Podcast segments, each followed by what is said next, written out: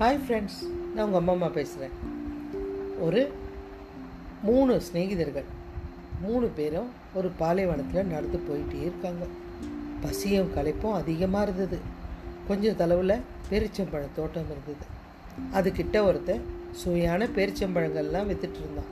இந்த மூணு பேரும் அங்கே போனாங்க. எவ்வளோப்பா பேரிச்சம்பழம்? ஒரு காசுக்கு ஒரு பேரிச்சம்பழம் அப்படின்னாரு வியாபாரி. சரிங்க பத்து காசுக்கு பத்து பெருச்சம்பழம் கொடுங்க அப்படின்னு சொல்லி வாங்கிட்டு நம்ம எங்கேயாவது அருவி இருந்துச்சுன்னா அங்கே உட்காந்து சாப்பிட்லாம் அப்படின்னு நடந்து போயிட்டே இருக்காங்க. ரொம்ப தொலைவு போன அப்புறம் ஒரு சின்ன சுனை ஒன்று ஓடிட்டு இருந்தது.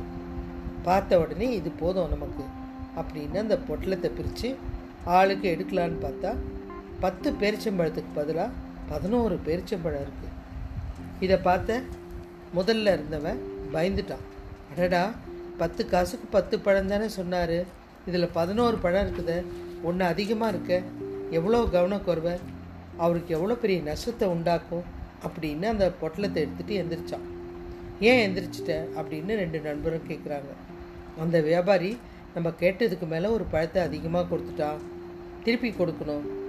இது என்னது இது? ஒரு பழத்துக்காக நீ அவ்வளோ தொலைவு போவியா? அதெல்லாம் நஷ்டம் வராது. நீ பேசாமல் சாப்பிடு அப்படின்னாரு நண்பர்கள். இல்லை இல்லை. காசு கொடுத்து வாங்காத எந்த ஒரு பழத்தையும் நம்ம அனுபவிக்க உரிமை இல்லை. அது பாவ செயல். நீங்கள் இங்கேயே இருங்க. நான் போய் இதை கொடுத்துட்டு வரேன். அப்படின்னு சொல்லிட்டு அவன் அங்கேருந்து கிளம்பிட்டான்.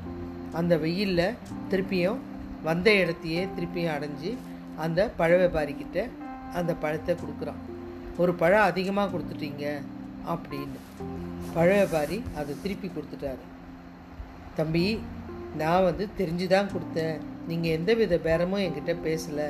அதனால் ஒரு பழம் அதிகம் இருக்கட்டும் தான் கொடுத்தேன்.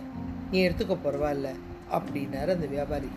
இல்லைங்க காசுக்கு சமமான பொருளை கொடுக்கறது தான் நியாயம். அது இறைவனுக்கு ரொம்ப பிடிச்ச விஷயம்.